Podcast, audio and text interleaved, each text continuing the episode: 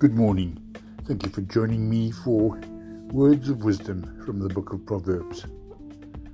Today we go to chapter 11, and I'm quoting verse 2, first from the message, which reads The stuck up will fall flat on their faces, but down to earth people stand firm.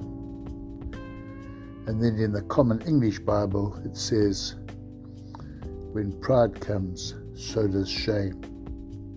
But to wisdom brings humility. Thank you for listening. Have a wonderful day.